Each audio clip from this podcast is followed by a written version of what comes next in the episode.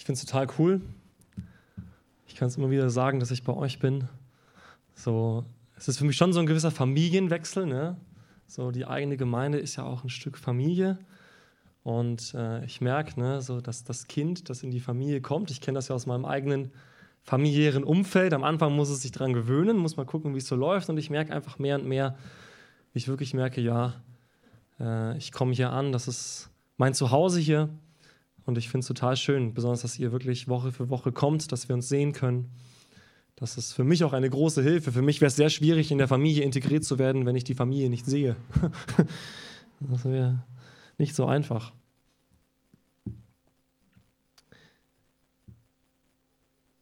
Ich habe heute ein Thema mitgebracht, das ich betitelt habe mit Sei kein Pharisäer. Und wir werden heute sprechen über Religiosität. Das ist ein sehr, sehr wichtiges Thema. Und ich habe eine besondere Vorbereitung für diese Predigt gemacht. Das mache ich bei manchen Predigten so. Ich habe einfach mal alle Stellen in den Evangelien rausgesucht, wo Jesus zu den Pharisäern spricht. Ähm, das sind gar nicht so wenige. Der spricht relativ häufig zu den Pharisäern. Und ich habe versucht, das Ganze so zu ordnen. Ähm, was sagt er denn zu den Pharisäern? Also, wenn wir sagen, wir wollen kein Pharisäer sein, wollen die meisten ja wahrscheinlich nicht, wenn man liest, wie die in der Bibel von Jesus behandelt werden. Dann müssten wir ja wissen, ja, was macht denn so ein Pharisäer aus? Was klagt denn Jesus bei den Pharisäern an? Und das habe ich mal gemacht. Und da kommen einige Punkte zustande, wo ich schon dachte, oh ja, das sind wirklich Punkte, wo wir aufpassen müssen. Das sind nicht Punkte, die so weit weg von uns sind. Ja, also ich nehme mich da voll mit rein. Das sind nicht Punkte, die irgendwie, ja, da komme ich ja, ist ja keine Gefahr für mich. Sondern es sind sehr, sehr reale Gefahren für uns als Christen. Und ich habe dann überlegt, ja gut, ihr wollt ja keine Zwei-Stunden-Predigt hören, ähm, schätze ich mal. Wie gebe ich das effektiv weiter? Ne, weil es sind so viele Punkte. Also ich habe hier tatsächlich sieben Punkte. Sieben Punkte Predigt ist eigentlich schlecht. Ja, weil habe ich für jeden Punkt nur fünf Minuten. Ähm und dann habe ich gelesen und habe weitergelesen und dann habe ich ein Kapitel gefunden in der Bibel, das alles sehr gut zusammenfasst. Wo Jesus einmal an die Pharisäer Dampf rauslässt und da ist eigentlich fast alles enthalten. Und deswegen dachte ich, das lesen wir einfach heute und gehen durch, was sagt Jesus zu diesen Pharisäern und wo müssen wir aufpassen, dass wir nicht selber zum Pharisäer werden. Bevor ich das Kapitel lese, möchte ich ein bisschen was Biografisches erzählen von mir. Ich hatte vor circa sieben Jahren so meine richtige Bekehrung. Ne? Also klar, es gibt so wenn man als Christ aufwächst, dann gibt es so die Bekehrung als Siebenjähriger und dann gibt es so die Bekehrung als 14-Jähriger. Und dann gibt es irgendwann die Bekehrung, wo man merkt, okay, das war so vielleicht nicht die erste Bekehrung, aber es war, es war eine Entscheidung auch gegen etwas. Es war eine echte Veränderung. Ja? Also als, als Jugendlicher, der christlich aufwächst, entscheidet man sich halt für das, was man beigebracht bekommt und sagt, ja, das Finde ich gut. Das, dann macht man so die erste Entscheidung fest. Ja, ich möchte das, was ich bisher gehört habe, und ich möchte es für mich persönlich. Das ist so der erste Schritt. Bei mir war das eigentlich mit Anfang 20, frisch verheiratet, Jugendleiter. Ähm, jetzt fragt ihr euch, hä, warum kommt denn da die Bekehrung? Ja, es war so, dass ich zwar christlich aufgewachsen war, aber eigentlich ab dem 16. Lebensjahr nicht wirklich geglaubt habe. Ich konnte es aber relativ gut überspielen. Also ich kann relativ gut äh, schauspielern und wusste, was die Leute hören wollen. Ne? Ich kannte die ganzen Phrasen, ich wusste, wie ich mich verhalten muss, was ich sagen muss. Dass ich sogar Jugendleiter werde, habe auch gepredigt. Aber in meinem Herzen sah es ganz anders aus. Ja, ich habe mich beschäftigt mit Islam, ich habe mich beschäftigt mit Philosophien. Ich habe gemerkt, das, was in, was in der Bibel steht, das wird nicht effektiv in meinem Leben. Mir ging es ganz schlecht zu der Zeit. Ich war pornografieabhängig. Ich hatte ganz starke Minderwertigkeitsgefühle. Also äh, Minderwertigkeitskomplexe eigentlich. Ähm, später in meinem Jugendalter Selbstmordgedanken. Und das wusste niemand. Ne, das war nach außen hin alles, alles Paletti und ich war der Lustige und der Spontane. Und als ich frisch verheiratet war, mit Anfang 20, bin ich eines Nachts aufgestanden aus meinem Bett und ich habe gesagt, Gott, ich mache nicht mehr mit, ich gehe jetzt auf die Landstraße und bringe mich um. Dann bin ich rausgegangen auf die Landstraße, habe mich hingestellt und habe gewartet, bis das nächste Auto kommt. Ich habe gesagt, das nächste Auto, das kommt, davor werfe ich mich. Ich, ich mache nicht mehr weiter, ich will nicht mehr. Nichts von dem, was mein Halt sein sollte, wird wahr in meinem Leben. Gott, du bist nicht da. Ich war auch nicht mehr bei klarem Verstand. Ich war wirklich so tief gefangen in depressiven Gedanken und meiner Sucht und so weiter, dass ich da, wie, wie im Zoo, diese Tiere, ne? ihr kennt das, wenn so, ein, wenn so ein Panther oder so im Zoo eingesperrt ist, die laufen dann am Käfig immer so hin und her. Ne? Das kennt ihr bestimmt. So bin ich an einer Straße gestanden. Nur hin und her gelaufen. Hin und her gelaufen, hin und her gelaufen. Hab gewartet, bis ein Auto kommt. Ich konnte nicht mehr klar denken. Ich wusste nicht mehr, was ich machen soll. Und es kam kein Auto dann, ja. Und dann habe ich ein Schild gesehen am Ortseingang und bin darauf zugegangen, da war ein Kreuz drauf, da stand irgendwas drauf, ich wusste nicht mehr genau was, aber dann vor diesem Kreuz bin ich zusammengebrochen, habe geschrien wie so ein Tier, ja, also war wirklich wie im Zoo und ähm, lag dann da auf dem Boden und habe zu Gott geschrien, habe gesagt, was, wo bist du? Was soll ich machen? Und dann habe ich aber gemerkt, wie Gott zu mir spricht. Und ich habe ihm gesagt, Gott, ich gebe dir noch eine Chance. Und was ich nicht verstanden habe, war, dass Gott mir noch eine Chance gibt. ja. Ähm, nicht ich ihm.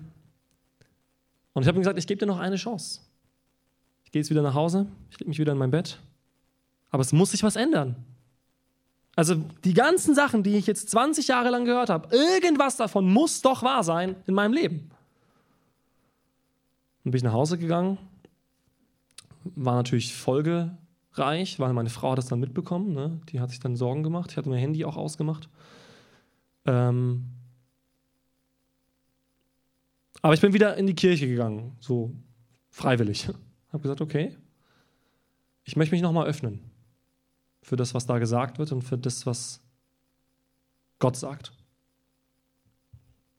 Und dann habe ich gemerkt, wie sich was verändert. Und ich wurde relativ schnell zum feurigen Bibelleser. Ich habe dann angefangen, die Bibel ganz stark zu studieren. Ich habe gemerkt, oh, da bin ich relativ gut drin. Ich kann mir sehr schnell Sachen merken. Und habe studiert und habe gegessen, gegessen, gegessen das Wort. Ne? Habe mir Predigten angehört. Und ich habe halt gedacht, okay, das, was ich bisher gehört habe, das war irgendwie so, das wurde halt nicht wahr und das war mir so wischiwaschi irgendwie. Also habe ich mich weiter umgesucht nach Predigten, wo ich merke, ja, das trifft wirklich ins Herz. Und dann habe ich Prediger gefunden, die da richtig hinstehen und die Sachen raushauen, ja, über Himmel und Hölle und ganz klar, ne, und habe mich voll gecatcht. Und ich habe mir die Sachen angehört, ne, ganz viele Predigten über wahre Christen und falsche Christen und ich wollte so dieses Wahre, ich wollte nichts mehr vormachen. Ich wollte sagen, also entweder das stimmt oder das stimmt nicht, aber ich mache kein Schauspiel mehr. Nur, ich habe dann gemerkt, nach einiger Zeit, eigentlich erst im Nachhinein, aber was passiert ist, ist, durch, durch dieses ganz starke Studieren und diese ganz starke Hingabe, ja, auch dann in der Jugend und so weiter und habe ganz, ganz viel Zeit investiert und gebetet und was weiß ich, ne. Und gleichzeitig ist in mir totales Feuer entstanden. Ich habe ich hab richtig gebrannt für Jesus, ja. Ich habe angefangen, in Sprachen zu beten, ja, und, und habe gemerkt, wow, krass und ja. Und gleichzeitig ist aber etwas anderes entstanden. Nämlich der Gedanke, warum gibt es so viele Wischiwaschi-Christen? Warum hat nicht jeder so ein Feuer? Also jetzt habe ich es endlich kapiert, okay, aber warum kapieren es die anderen nicht? Also, so, und, und habe dann angefangen, zu sagen, okay, dann ich muss ganz, ganz klar liegen im Wort. Wenn ich genau weiß, was das Wort Gottes sagt, dann bin ich safe. Habe ich studiert und studiert und studiert und studiert. Und irgendwann konnte ich sehr gut Lehren vertreten, ja. Und wenn Leute was anderes gesagt haben, habe ich gesagt, ne. Und Bibelstelle, Bibelstelle, Bibelstelle, Bibelstelle, Bibelstelle. Und irgendwann habe ich etwas gemerkt. Dieses Feuer war zwar da, aber dieses Feuer war begleitet mit zwei anderen Dingen. Und zwar mit einem gewissen inneren Antreiber, der nicht aus Motivation, sondern eher wie ein Schlagstock war. Und Stolz. Und als ich das erkannt hatte, war ich erstmal sehr schockiert. Weil ich dachte, ja Gott, aber Mann, irgendwie ist das auch nicht das Wahre. Er hat mich dann sehr gedemütigt. Dazu kam ich erst zu dem Schritt, ne? weil ich mich dann sehr stark verlassen habe, eben auf dieses, okay, ich mache es richtig. Und ich werde Gott wirklich nachfolgen. Bis er mir dann gezeigt hat, dass das in meinem Leben immer noch nicht so rosig aussieht. Und dass ich nicht so der Top-Nachfolger bin, wie ich meine. Und dass ich nicht so viel weiß, wie ich meine. Und dann habe ich Gott etwas gesagt. Und es gibt so ein paar Gebete in unserem Leben, die sehr entscheidend sind, weil es die Gebete sind, die wirklich von 100% Herz kommen. Nicht aus einer eigenen Vorstellung, wie man beten sollte, sondern Gebete, wo mal das Falsche abfällt und wirklich das gesagt wird, was aus dem Herzen kommt. Und ich habe gesagt, Gott, ich möchte nicht dafür bekannt sein, was ich weiß, sondern ich möchte eigentlich, und das erkenne ich auch in deinem Wort, dass deine Liebe durch mich durchkommt. Weil das Problem war, mit der Liebe Gottes hatte ich so ein bisschen Probleme. Ich konnte super Sachen predigen über Prädestination und über den Richter und über Souveränität und über Sünde und über Himmel und Hölle. Aber ich konnte nicht predigen, so dieses einfach nur Gott liebt dich. Das war mir halt so wischiwaschi, weil das hatte ich 20 Jahre lang gehört und hat trotzdem nichts bewirkt in meinem Leben. Immer nur zu hören, Gott liebt dich, Gott liebt dich, das war mir zu wenig. Also habe ich es nicht mehr gepredigt, weil ich dachte, okay, ich mache einen Gegentrend. Aber ich habe gemerkt, dass ich mir selber schwer tat, es überhaupt anzunehmen, diese Liebe.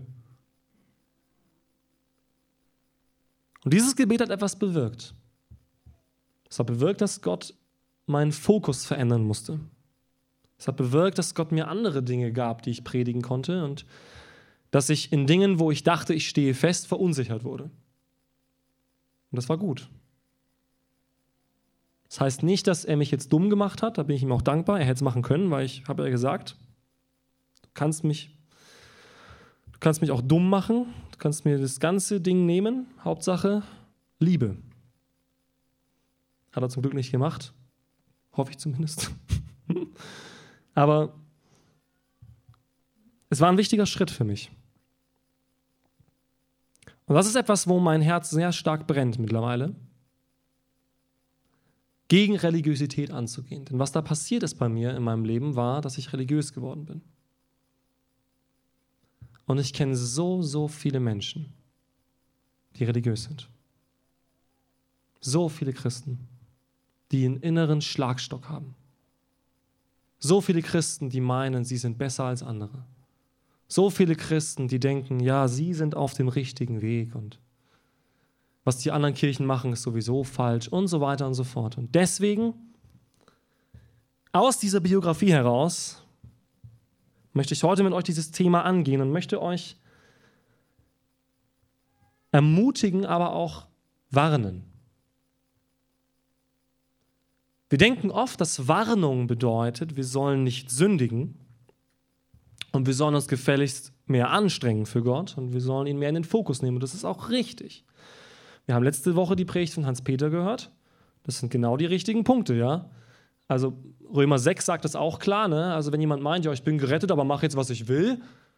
Nee, also dann hat man nichts verstanden. Ja? Nur es gibt zwei Seiten vom Pferd. Und die andere Seite, und ich dachte, das ist vielleicht eine gute Ergänzung, mache ich heute. Und wir lesen Matthäus 23 und wir gehen das Vers für Vers jetzt durch. Nicht allzu lange, hoffe ich. Und ihr werdet sehen, was Jesus zu diesen Pharisäern sagt.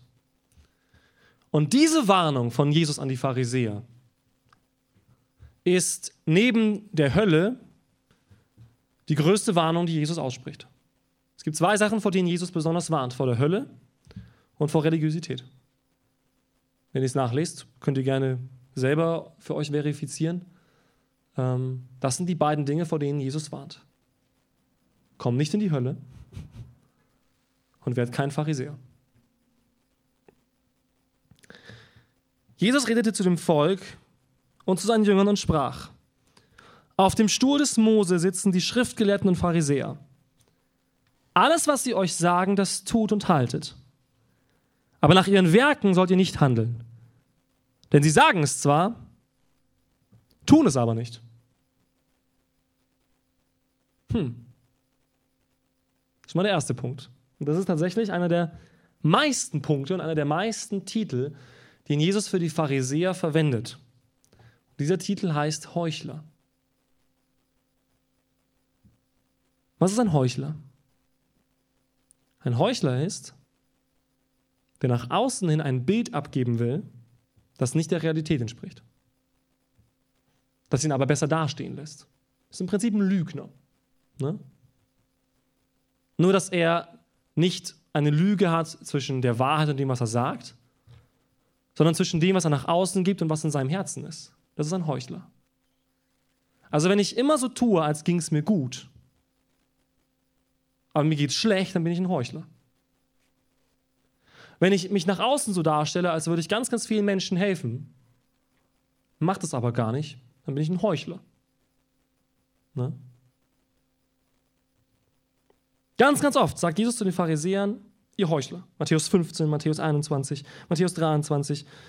Nur im Matthäus-Evangelium jetzt mal, ne? Und Markus, Lukas, Johannes, ne, gibt es auch viele Verse, wo Jesus sagt, ihr seid Heuchler.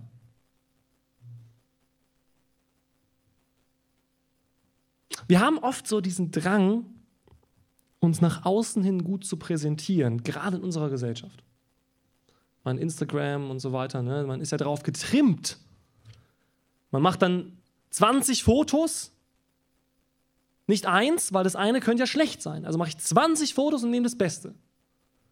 Und dann muss ich es noch bearbeiten mit Filtern. Und, und wenn ihr euch Modezeitungen oder sowas anguckt, ne, das ist ja alles retuschiert. Also das ist echt krass. Da könnt ihr euch mal Bilder angucken. Ja, die sehen halt einfach nicht so aus, diese Leute. Also da wird wirklich so viel gemacht an diesen Zeitschriften, an den Frauen. Äh, alles Mögliche, ja. Warum versuchen wir nach außen hin ein Bild abzugeben, das gar nicht der Wahrheit entspricht? Vielleicht aus Überzeugung. Vielleicht dachten die Pharisäer, sie sind so gut. Das ist bestimmt der Fall, ja? Dazu werden wir auch noch kommen. Aber vielleicht auch, weil uns die Meinung der Menschen doch wichtiger ist als die Meinung Gottes. Jesus sagt, wer mich ehrt vor den Menschen, den werde ich ehren. Und wer mich verleugnet vor den Menschen, den werde ich verleugnen. Nun, das kann auch ein religiöser Mensch sagen. Richtig? Ich kann sagen, ja, man muss viel aggressiver und, ne, und nur Jesus und alle anderen. So, das wird ein religiöser Mensch auch sagen. Aber was, wenn er das eigentlich nicht tut, weil er Gott liebt? Das ist eine ganz, ganz harte Frage. Weil ich dachte, als ich dann angefangen habe, so mich neu mit der Bibel zu beschäftigen, dass ich Gott liebe. Ich dachte, das ist Liebe. Aber eigentlich war es keine Liebe. Wisst ihr warum? Weil ich Angst hatte vor Fehlern. Der erste Johannesbrief sagt, die vollkommene Liebe treibt die Furcht aus. Das heißt, Liebe hat das Anzeichen, jedenfalls die Liebe Gottes, dass ich nicht Angst haben muss, etwas falsch zu machen. Ich soll trotzdem nicht etwas falsch machen. Ja, also ich soll sehr darauf beharrt sein, sogar etwas nicht falsch zu machen. Aber ich brauche keine Angst haben davor. Ich glaube, dass religiöse Menschen Angst haben zu versagen. Ich glaube, dass religiöse Menschen Angst haben, etwas Falsches in ihren Predigten zu sagen dass religiöse Menschen Angst haben, Jesus falsch zu vertreten. Dass religiöse Menschen Angst haben, dass in ihrem Leben sich Lüge einschleicht oder Sünde. Sie haben Angst davor.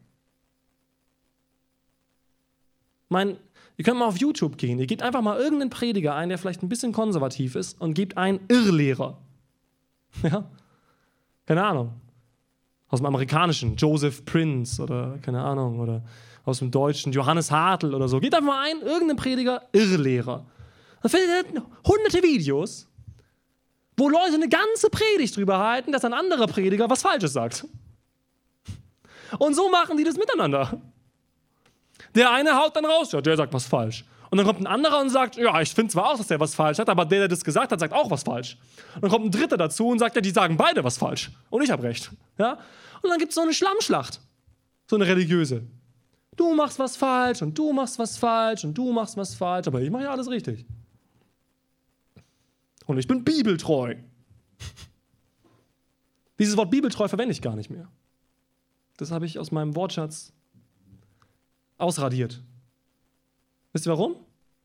Weil alle Menschen sagen, sie sind bibeltreu, wenn sie denken, sie haben Recht. Also Christen.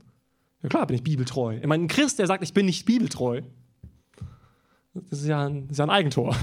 Also dann sagen sie, ja nein, ich bin bibeltreu. In der Bibel steht, Schöpfungsbericht sechs Tage, also waren das sechs Tage. Und anderer sagt, ne, ich bin bibeltreu und in der Bibel steht, für Gott sind ein Tag tausend Jahre. Also waren es nicht sechs Tage. Ja, okay, ihr lest beide die Bibel, aber wer sagt, dass ihr beide recht, also halt, und was, wenn keiner von euch recht hat? Ist das dann das Schlimmste, was euch passieren kann? Und ich glaube für diese Menschen ja. Das ist eine der schlimmsten Dinge, die ihnen passieren kann, dass sie nicht recht haben.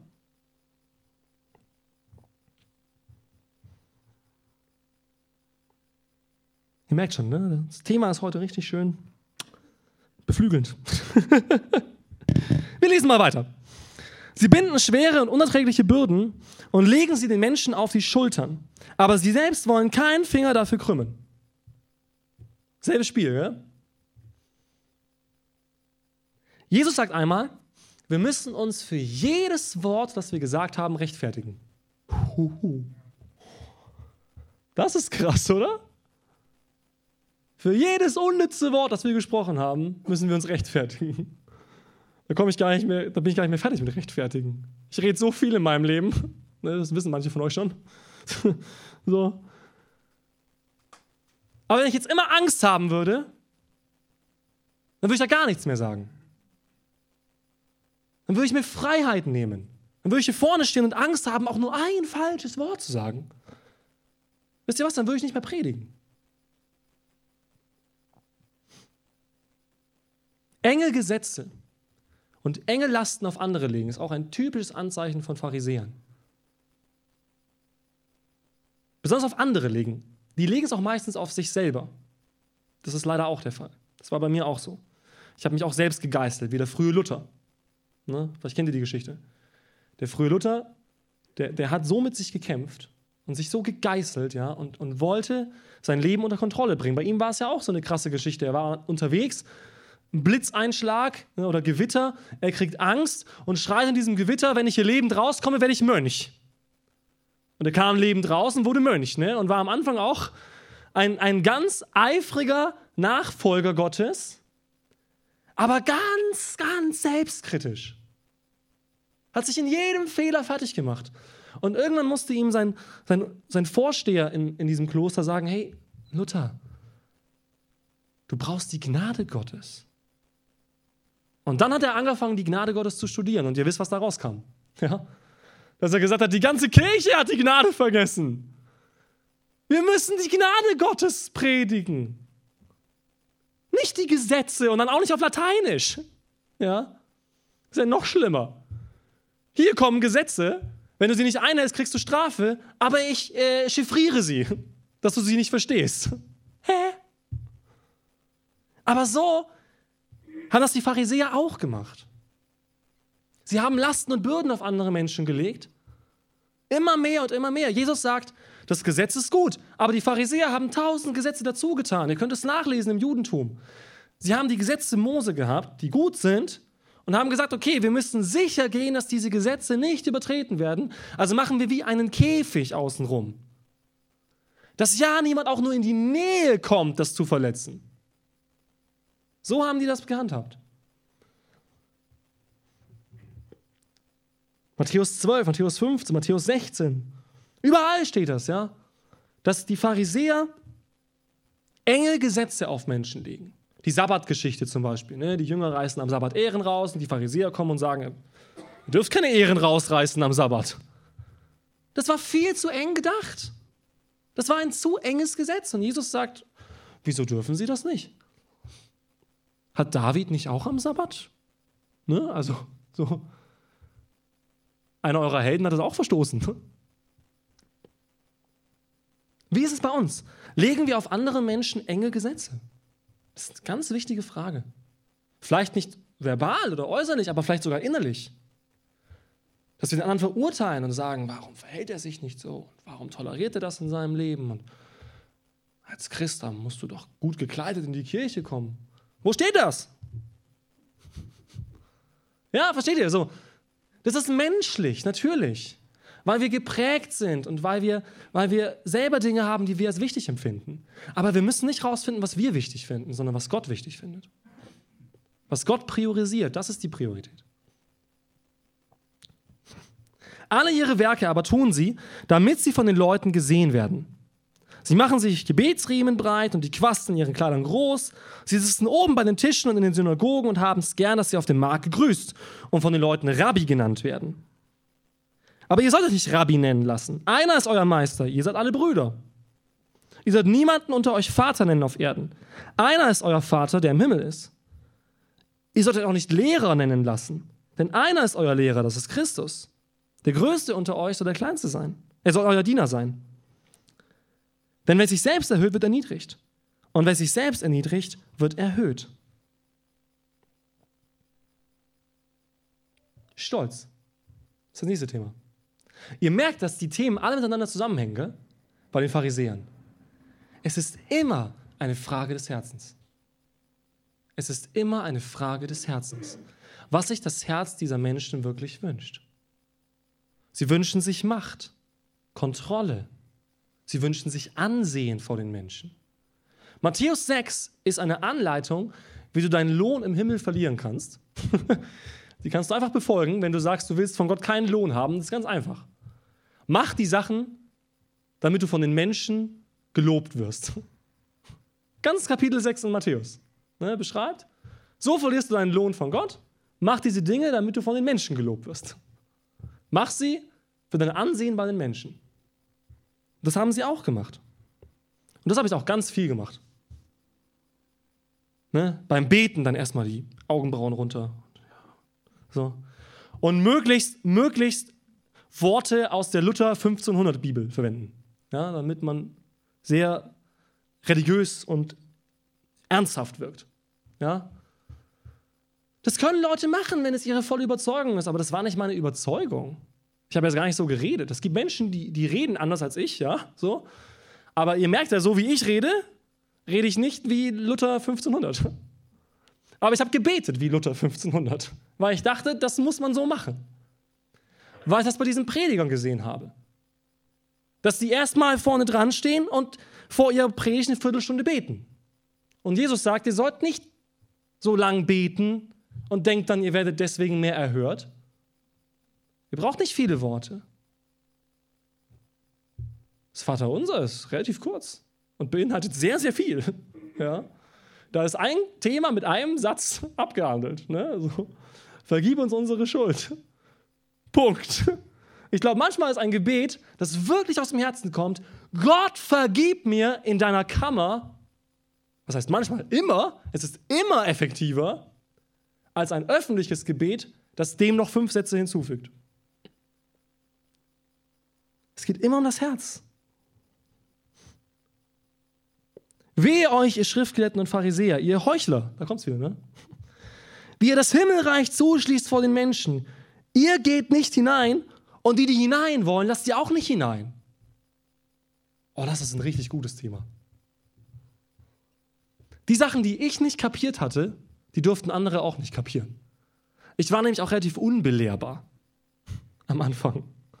Also ich war belehrbar von den Predigern, die große Worte verwenden. und die vor großen Menschenmassen predigen. Da war ich belehrbar. Aber ich war nicht belehrbar, wenn jemand zu mir kommt, wo ich dachte, du liest doch die Bibel viel weniger als ich. Ja? Du betest gar nicht so schön wie ich. Ja, ihr lacht, ne? aber das prüft. Wir müssen unser Herz prüfen. Es gibt diese Gedanken in unserem Herzen. Auch wenn sie, wenn sie ausgesprochen werden, total dumm klingen, oder? Aber das sind diese Gedanken. Wehe euch, ihr Schriftlet und Pharisäer, ihr Heuchler, die ihr Land und Meer durchzieht, damit ihr einen Judengenossen gewinnt. Und wenn es geworden ist, macht es ihm ein Kind der Hölle, doppelt so schlimm wie ihr. Das heißt, ihnen war nicht wichtig, dass die Menschen die Wahrheit finden, ihnen war wichtig, dass die Menschen das tun, was sie tun. Wie gehen wir mit Meinungsverschiedenheiten um? Wie gehen wir damit um, wenn jemand anders sein Christsein lebt? Wie gehen wir damit um, wenn eben jemand nicht sich so kleidet, wie ich denke, dass man sich als Christ kleidet? Was, was wenn sich ein Christ modern kleidet und äh, englische Wörter mitverwendet? Ja, da habe ich ganz lange ein Problem mit gehabt. So Prediger ICF oder so, ich dachte, was machen die denn? Ja, ich, hab immer, ich bin immer noch nicht ein großer Fan davon, wenn jedes zweite Wort Englisch ist. Ja, also die, die White Church sage ich mittlerweile unter den Jugendlichen auch. Tatsächlich. Celebration, da muss ich mich noch dran gewöhnen. Das ist, Gottesdienst heißt jetzt Celebration. Aber okay, versteht ihr, es steht nicht in der Bibel, du musst das Kirche nennen oder Gottesdienst. Ja, okay, dann nennen wir es Ecclesia, weil das ist das Ursprungswort. Das ist wenigstens griechisch. Machen wir es am besten noch lateinisch. Ja, also mal ganz safe oder so. Versteht ihr? Ich fand das blöd, weil es anders war.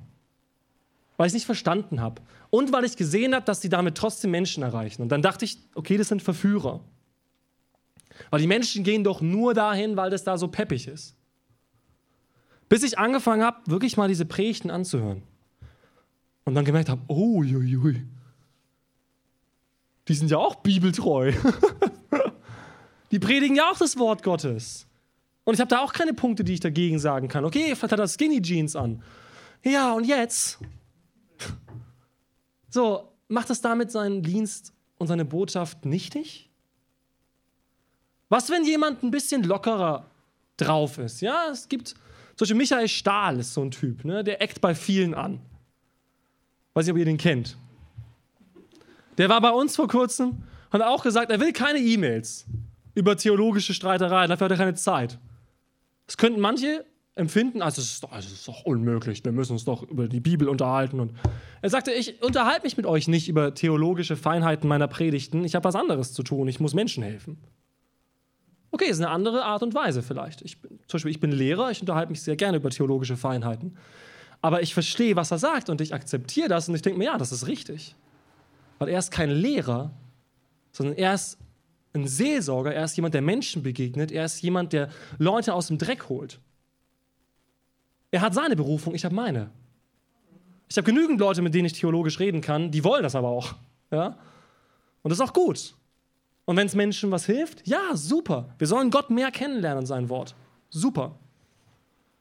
Aber wenn ich dann schon anfange zu sagen, der muss eigentlich mehr sein wie ich, der muss doch auch mehr verstehen aus der Bibel habe ich nichts verstanden. Wir alle haben unser Amt und unsere Berufung. Das lehrt Paulus. Wehe euch, die ihr verblendet, wehe euch, ihr verblendeten Führer, die ihr sagt, wenn einer schwört beim Tempel, das gilt nicht. Aber wenn einer schwört beim Gold des Tempels, der ist gebunden. Ihr Narren und Blinden. Was ist mehr, Gold oder Tempel? Der das Gold heilig macht. Oder wenn einer schwört beim Altar, das gilt nicht. Wenn aber einer schwört beim Opfer, das darauf liegt, der ist gebunden. Ihr Blinden. Was ist mehr, das Opfer oder der Altar, der das Opfer heilig macht? Darum, wer schwört beim Altar, der schwört bei ihm und bei allem, was darauf liegt. Und wer schwört beim Tempel, der schwört bei ihm und bei dem, der darin wohnt. Und wer schwört beim Himmel, der schwört bei dem Thron Gottes und bei dem, der darauf sitzt. Das ist ein bisschen seltsam. Also, das ist ein bisschen schwer verständlich vielleicht, aber hier geht es um geistliche Unwissenheit.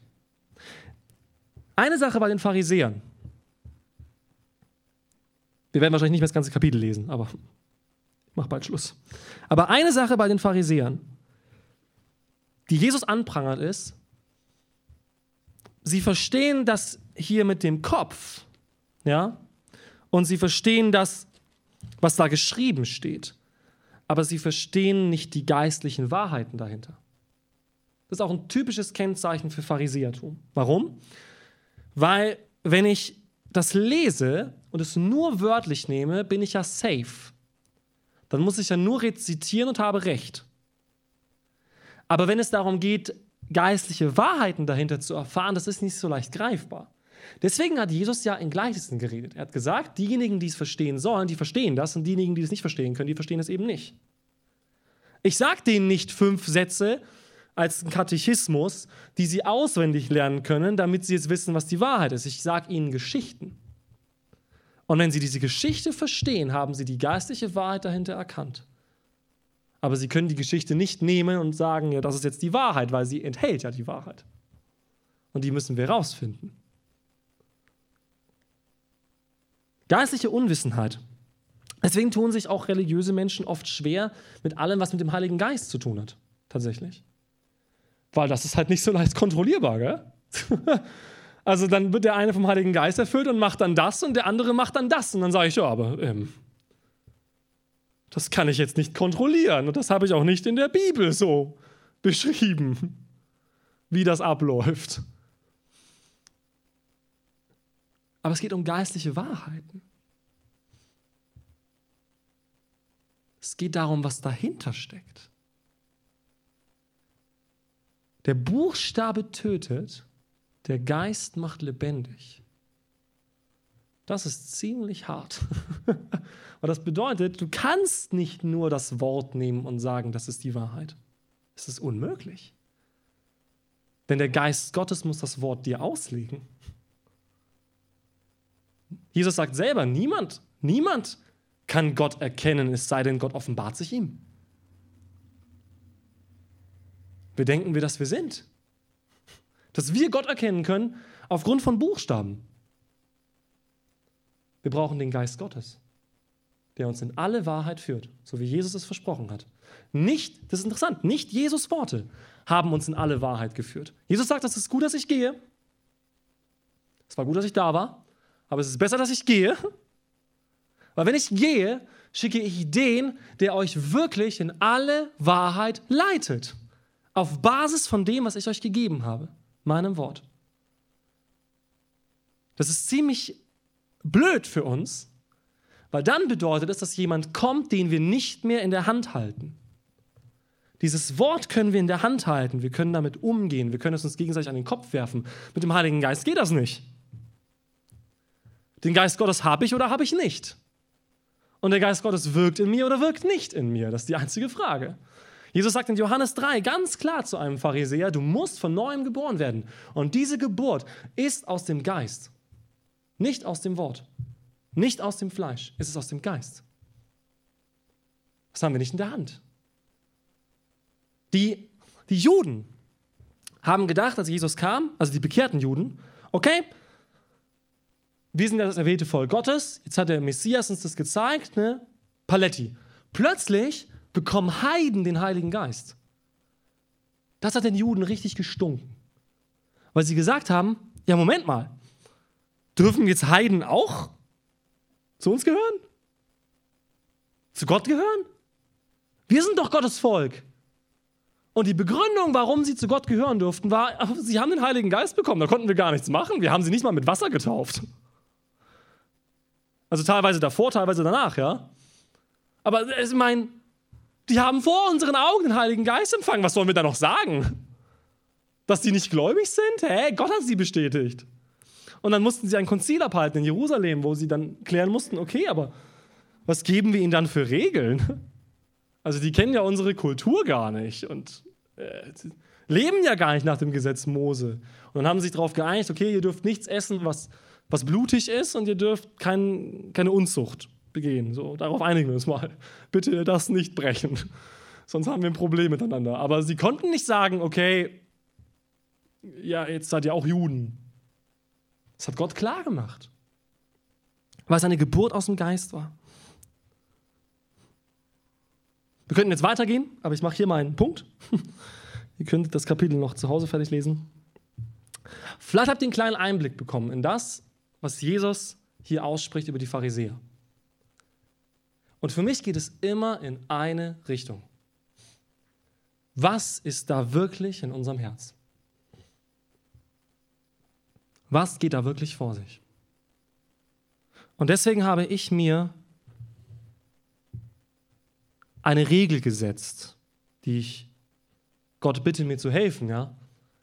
Ich habe gesagt, ich möchte nicht beim Predigen der Schlauste sein oder keine Ahnung was, aber ich möchte authentisch sein. Bitte hilf mir, dass mein Leben von dir so geformt wird, dass ich wirklich predigen kann. Nicht vorlesen. Das ist mein Wunsch. Und dieser Wunsch musste sich aber entwickeln. Aber ich habe gemerkt, dass das genau das ist, was Jesus repräsentiert hat. Denn über Jesus sagten sie, nicht, dass ich jetzt meine Predigt mit Jesus vergleiche, aber über Jesus sagten sie, er predigt mit Vollmacht. Er predigt nicht so wie die Pharisäer. Er lebt nicht so wie die Pharisäer. Er begegnet Menschen nicht so wie die Pharisäer. Der macht das alles anders. Der nimmt sich Freiheiten, die die Pharisäer nicht haben. Der bringt Dinge in Korrektur, die die Pharisäer offen gelassen haben. Er verschärft Gesetze, die die Pharisäer geöffnet haben. Er entfernt Gesetze, die die Pharisäer gefestigt haben. Er dreht alles um. Aber er hat gelebt. Er hat das Leben verstanden. Das Leben, das Gott möchte. Und das wünsche ich uns allen wirklich von Herzen. Es gibt viele Gemeinden, die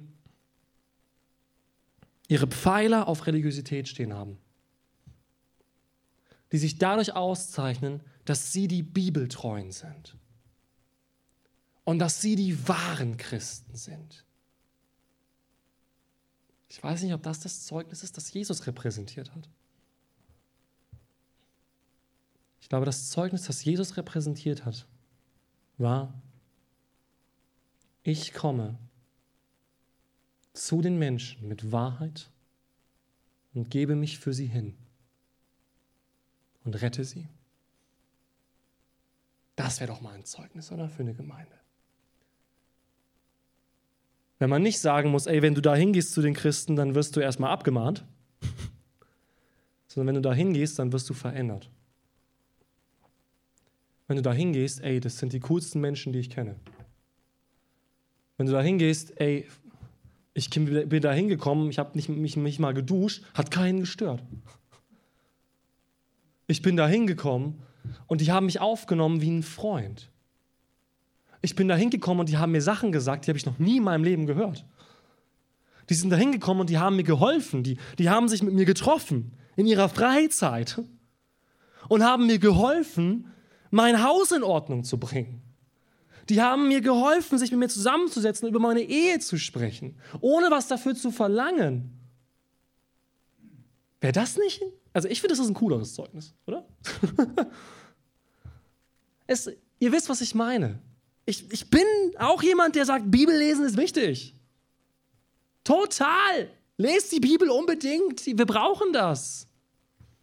Aber ich habe schon Leuten geraten, zwei Wochen lang keine Bibel zu lesen wenn ich gemerkt habe, dass es sie eigentlich nur noch weiter treibt und treibt und treibt und treibt, wie ein Bauer, der seinen Ochsen schlägt.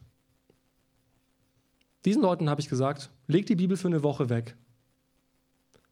Geh mal ein Wochenende weg in die Natur. Nimm nichts mit. Hock dich einfach mal hin in den Wald und warte, was passiert. Weil Gott kann auch anders zu dir kommen als durch die Bibel nämlich durch seinen Geist. Und das war sehr herausfordernd für diese Menschen. Vielleicht wäre das eine Sache für dich, ja, wenn du merkst, okay, diese Predigt, da sind Aspekte, ja, da merke ich, bin ich in Gefahr. Ganz einfach, such Gott und bete dieses Gebet, das David gesprochen hat, und das ist ein sehr mutiges Gebet. Prüfe mein Herz ob ich auf falschem Weg bin. Dieses Gebet möchte ich uns allen ans Herz legen zu jeder Zeit. Es ist ein sehr mutiges Gebet. Bete ist nicht leichtfertig, weil wenn du das machst, dann wird Gott es machen. Ja? Dann wird er dir dein Herz zeigen. Aber er kommt nicht als der Verdammer, sondern er kommt als der Heiler. Amen.